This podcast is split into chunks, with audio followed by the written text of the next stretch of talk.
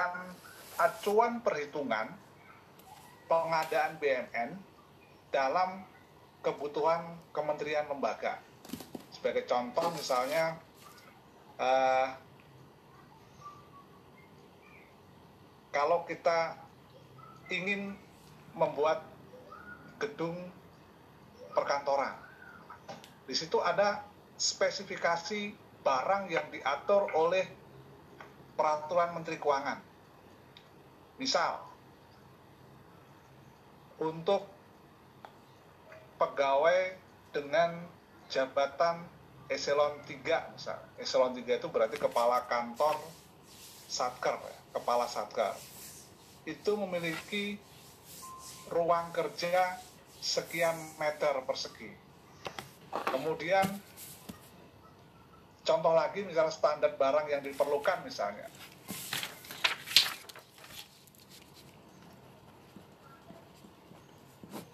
Misalnya dalam peraturan Menteri Keuangan diatur setiap 25 pegawai maka disediakan satu toilet untuk menyusun uh, gedung bangunan dalam rencana kebutuhannya. Itu contoh-contoh beberapa standar yang diatur dalam regulasi. Nah, standar kebutuhan itu apa? Jumlah barang yang dibutuhkan sebagai acuan untuk pengadaan dan penggunaan BMN dalam perencanaan kementerian lembaga. Nah, untuk materi yang kedua ini kita akan fokus bagaimana kita bisa menghitung standar barang dan standar kebutuhan. Utamanya ketika kita menghitung standar kebutuhan. Kalau standar barang itu sudah jelas nih, Contoh misalnya standar barang nih, untuk tanah bangunan itu diatur dalam PMK nomor 7 tahun 2016. Satu lagi untuk angkutan darat kendaraan bermotor diatur di PMK nomor 76 tahun 2015.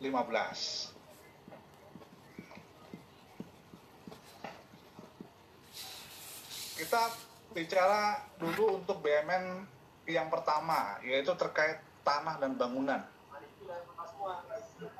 Nah, tanah dan bangunan ini yang pertama kali kita perhatikan adalah kita tentukan dulu keluasan tanah minimal dan maksimal untuk proses pembangunan gedung perkantoran tersebut.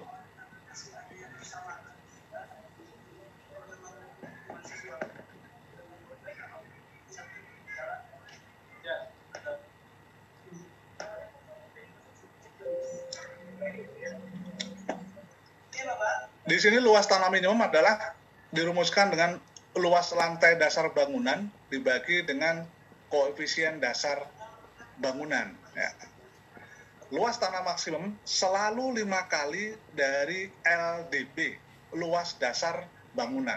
Nah, nanti kalau kalian tidak praktek, ini agak sulit kalau tidak dilatih. Bagaimana cara menghitung uh, luas lantai dasar bangunan maupun luas tanah maksimum. Nah, namanya tanah dan bangunan berarti harus menghitung tanahnya dulu, menghitung bangunannya dulu, ya, dan tanahnya yang diperlukan untuk membangun gedung perkantoran tersebut. Nah,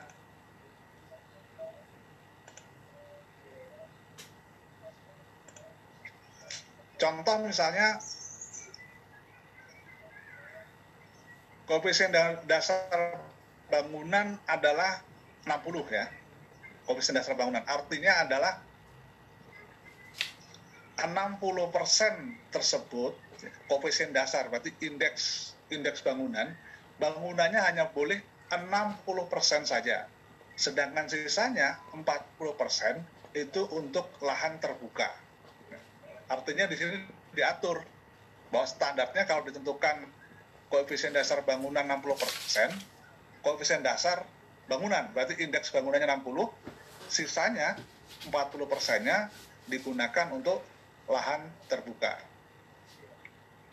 Begitu juga untuk SBSK bangunan gedung bangunan. Ada empat hal nih, bisa ketinggian, bisa luas bangunan, luas tanah, kemudian standar ruang kerja. Dalam menyusun standar ruang kerja tersebut uh, sudah diatur dalam peraturan Menteri Keuangan nih. Dalam peraturan Menteri Keuangan ya.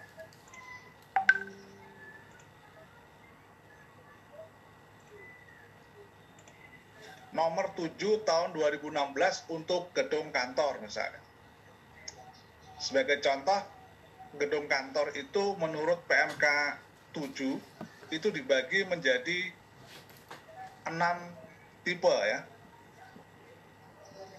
Ada tipe A, kemudian tipe B, tipe C, tipe D, tipe E1 dan tipe eselon 2. Tipe bukan tipe E2, tipe yang paling rendah. Kalau gedung kantor tipe A itu digunakan untuk apa? untuk lembaga tinggi negara misalnya. Tipe B digunakan untuk gedung Kemenko dan gedung kementerian dalam lingkup nasional.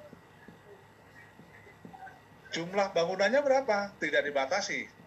Tapi lantainya itu dibatasi maksimal 20. Maka di gedung-gedung perkantoran itu paling tinggi tingkat kementerian itu maksimal 20 lantai karena diatur di PMK nomor 7. Kemudian untuk gedung kantor eselon 1 misalnya, Direktorat Jenderal itu maksimal dibatasi lantainya 8. Jumlah gedungnya tidak dibatasi. Kemudian untuk uh, kantor setingkat eselon 2 misalnya. Wilayah, kantor wilayah maksimal 8 lantai, jumlah gedungnya tidak dibatasi.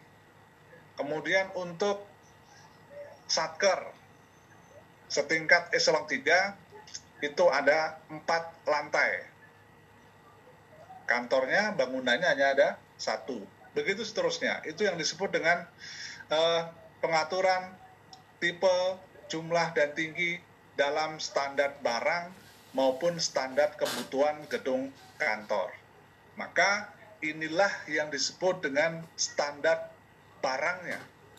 Bahwa kalau terkait dengan gedung kantor, maka ketika mengajukan pembangunan gedung untuk instansi setingkat eselon 2, saya harus menggunakan tipe tipe D kalau saya ingin menggunakan, ingin mengajukan kebutuhan BMN untuk membangun kantor di tingkat eselon 3, maka saya bisa menggunakan gedung kantor dengan tipe E1. Sampai sini ada pertanyaan?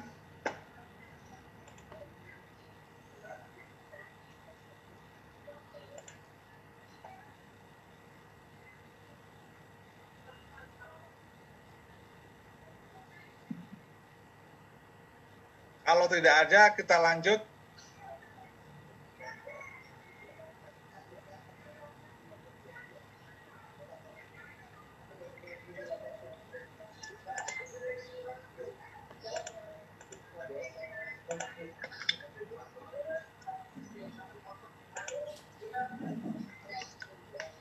Kemudian untuk ruang kerja. Ruang kerja SBSK-nya itu dibagi menjadi ada beberapa jenis ya ruang kerja. Ada menteri sampai dengan staf.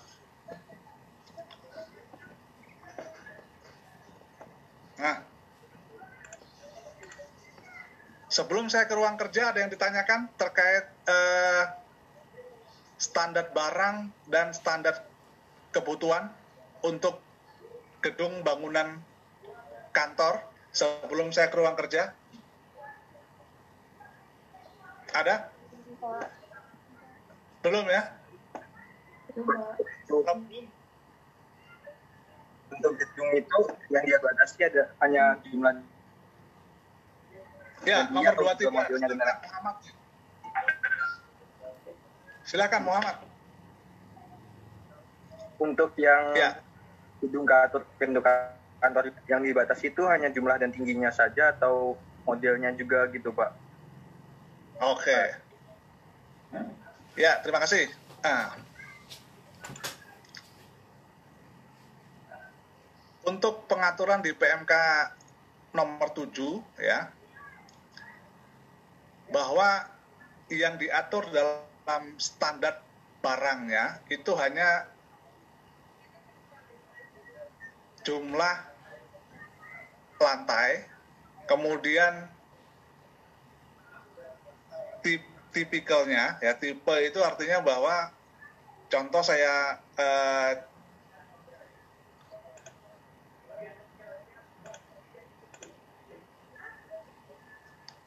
jumlah lantai, kemudian jumlah setiap gedungnya, dan tipe yang dibutuhkan. Maka ketika menggunakan model tertentu, ya model tertentu, itu kita memiliki namanya harga satuan per meter. Jadi yang nanti dipakai adalah standar belanja khusus. Standar belanja khusus itu mengatur harga satuannya per meter. Ini belum bicara rupiah ya. Karena saya akan cerita bahwa dalam pembelajaran rencana atau planning ini belum membicarakan nilai rupiah. Untuk nilai rupiah nanti akan dituangkan dalam penganggaran. Maka kalau pertanyaan tadi Pak, modelnya bebas apa enggak? Kalau dalam RKBMN belum bicara model, tetapi hanya terkait masalah jumlah gedungnya, tinggi, dan luas. Tapi model itu tetap bisa berbeda, tetapi bukan konteks uh, dimuat dalam perencanaan RKBMN. Uh, bisa diterima uh, Muhammad? Iya Pak, terima kasih Pak. Atau ada yang diskusi lagi? Oke, jadi memahami ya bahwa dalam proses RKBM ini belum ada nilai rupiah nih.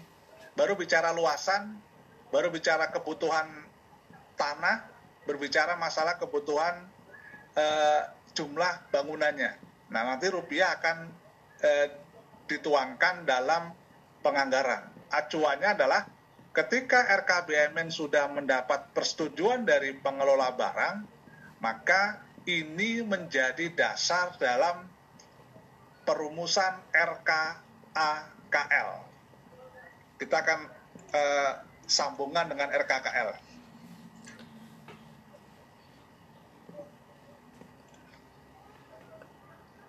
Nah, di sini di PP 90 tahun 2010 ya dan PP 27 2014 saya sampaikan ya perencanaan kebutuhan merupakan salah satu dasar bagi kementerian lembaga satker untuk pengusulan penyediaan anggaran. Nah, maka baru kita akan bicara penganggaran ketika RKBMN sudah disetujui oleh pengelola barang. Nah, di situ nanti ketika approve, maka sudah berbicara pada masalah teknis penganggaran yang mengkaitkan dengan model. Nanti akan lebih detail ketahuan ketika kita membahas masalah SBSK untuk angkutan darat kendaraan bermotor. Nah, itu akan familiar dengan uh, kalian sehingga bisa membedakan nantinya.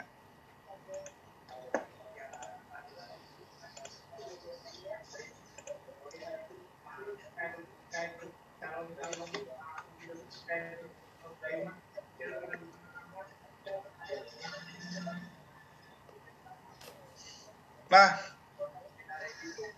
untuk menghitung luas bangunan, sekarang udah nih, kita hitung dulu ketika kita merencanakan eh, pengadaan gedung kantor, maka tahap pertama yang dilakukan adalah menghitung luas bangunan. Luas bangunan ini dibedakan menjadi dua. Ada luas bangunan itu bruto, kemudian luas bangunan neto. Ya. Luas bangunan bruto itu artinya adalah luasan bangunan yang dapat dimanfaatkan atau juga termasuk yang tidak dapat dimanfaatkan.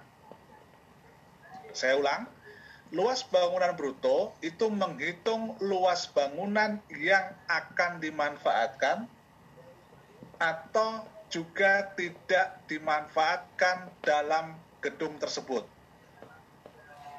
Nah, maka perhitungan luas bangunan bruto ya itu menurut PMK nomor 7 itu dirumuskan luas bangunan neto dibagi dengan satu dikurangi luas bangunan yang dapat diutilisasi. Luas bangunan itu apa? Yang dimanfaatkan, yaitu adalah ruang kerja dan ruang penunjang. Nah, Sementara yang tidak dapat dimanfaatkan itu disebut dengan luas bangunan utilisasi. Berapa dia nilainya? Kalau bangunannya sederhana adalah 20% dari luas bangunan bruto. Kalau bangunannya berkategori bertingkat tapi rendah, tingkatnya di bawah 4 misalnya, itu nilai utilisasinya yang tidak dapat dimanfaatkan itu 25% dari luas bangunan bruto. Kalau bangunannya itu bertingkat tinggi, maka nilai utilisasinya yang tidak dapat dimanfaatkan itu sebesar 30%. Nah, sebelum menginjak ke kendaraan bermotor ya ada pertanyaan untuk menghitung luas bangunan.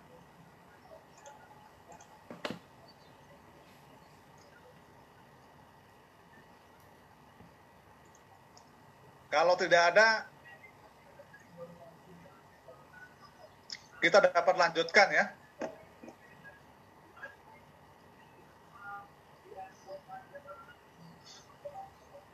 Saya akan coba mengulang uh, mengenai pengertian luas bangunan neto nih. Ini saya akan tes nih. Nom kalau dari standar barang yang dimuat dalam PMK nomor 7, maka jenis ruangan yang tidak boleh memiliki toilet adalah yang pertama, eselon 3 yang bukan kepala kantor. Kemudian eselon 4 yang bukan kepala kantor, kemudian fungsional, kemudian ruangan staff. Itu tidak boleh. Ya. Kemudian jenis ruangan yang tidak boleh dibangun untuk fungsi ruang tamu. Ruangan untuk misal eselon 4 bukan kepala kantor, fungsional dan juga staff.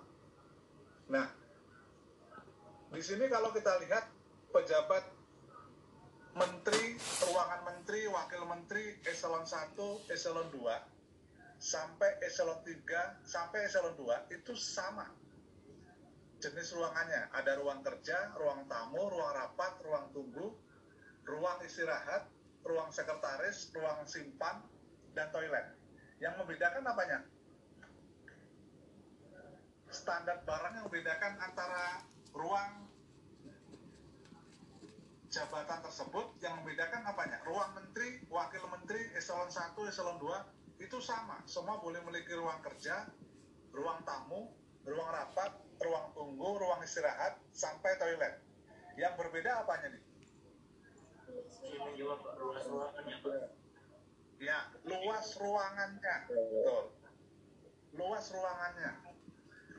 Semisal nih, nanti kalian akan menyusun dokumen rencana kebutuhan BNN ya ada nih pengadaan untuk membangun ruang eselon 2 kemudian dihitung-hitung ruang kerjanya ya eselon 2 ternyata melebihi 14 meter persegi.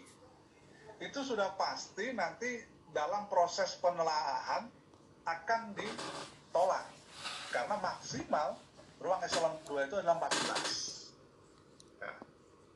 kalau kurang bagaimana? kalau kurang boleh.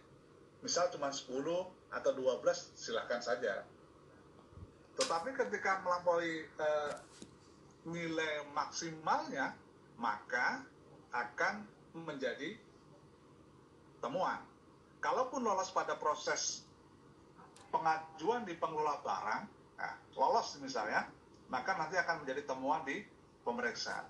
Kenapa menjadi temuan? Apa konsekuensi menjadi temuan?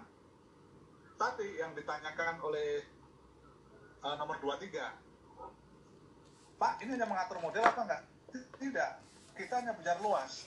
Tetapi begitu kita salah dalam menghitung SBSK dan dokumen RKBMN misalnya, taruh misalnya harusnya ruang kerja eselon 2 itu maksimal 14 tetapi dalam dokumen kita 16 kemudian penelahan lewat ya disetujui 16 misalnya atau dia kurang teliti 16 oke okay. Akibatnya maka nanti di penganggaran harga tersebut menjadi nilai lebih atau tidak wajar karena harusnya 14 kemudian 16 meter dikalikan dengan harga satuan per meter persegi untuk nilai bangunan. Nah, ketika nanti eh, sudah keluar dokumen LKBMN itu menjadi acuan oh ternyata ruang kerja 16 meter dikali dengan harga satuan. Harga satuan lah itu yang kemudian menjadi dasar penganggaran.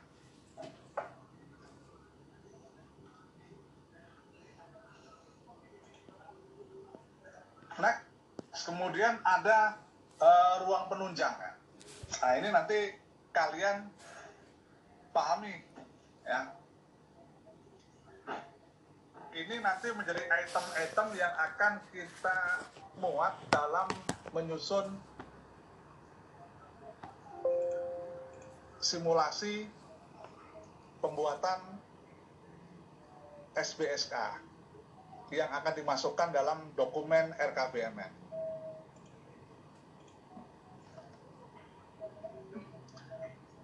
Dalam simulasinya, dalam ruang penunjang ini, ruang penunjang itu hanya diperbolehkan untuk ya, untuk apa? Untuk bangunan menteri, bangunan ruang kerja eselon 1, bangunan kerja ruang eselon 2, serta bangunan kerja ruang eselon tiga. Ruang penunjang itu isinya apa? Ruang rapat ruang pertemuan ruang arsip ruang fungsional toilet kemudian ruang server dan lobby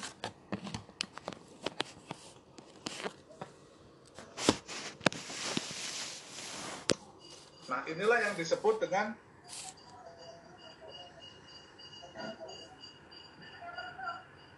uh, ruang penunjang yang diperuntukkan untuk gedung bangunan setingkat menteri sampai gedung bangunan setingkat eselon 3. Di sini tidak diatur uh, untuk di bawah eselon 3 ya.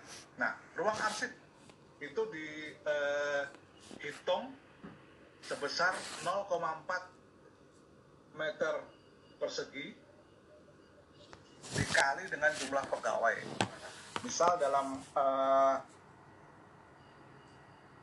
perencanaan ya untuk gedung eselon 2 jumlah pegawainya 100. Maka ruang arsip yang diperlukan adalah jumlah pegawai 100 dikali dengan 0,4. Berarti ruang arsip yang dihitung dalam uh, eh, SPSK berapa kebutuhannya? 40 ya, Pak? 40, Pak. Ya, 40. Oke. Okay. Ini uh, nanti dipahami ya ketika oh begitu kementerian ingin bangun gedung, maka kita harus lihat dulu nih luasan gedung yang dibutuhkan. Cara menghitung luasan gedung yang dibutuhkan adalah kita harus membuat kertas kerja standar barang, standar kebutuhan. Standar barangnya ada. Menteri itu luasannya 140, kemudian eselon 1 luasan ruang rapat otomatis 90. Nah, kemudian kebutuhannya berapa? Nah, kita hitung nih, ruang arsipnya berarti 100 pegawai kali 0,4, 40. Kemudian ruang fungsional. Kalau jumlah pegawainya 100, maka ruang fungsional yang diperlukan itu 0,8 kali 100 atau 80 meter persegi. Toilet. Toilet dihitung 5 meter persegi untuk setiap 25 pegawai. Pertanyaannya, tadi saya contohkan pegawainya 100. Kalau pegawainya 100, maka gedung bangunan kantor tersebut, baik itu menteri, baik kantor eselon 1, baik kantor eselon 2, berapa yang diperlukan toiletnya? 20 ya, Pak. Ditambah 20 meter persegi. 20 meter persegi. 20 meter persegi. Ini tambah yang toilet tadi, Pak. Oke.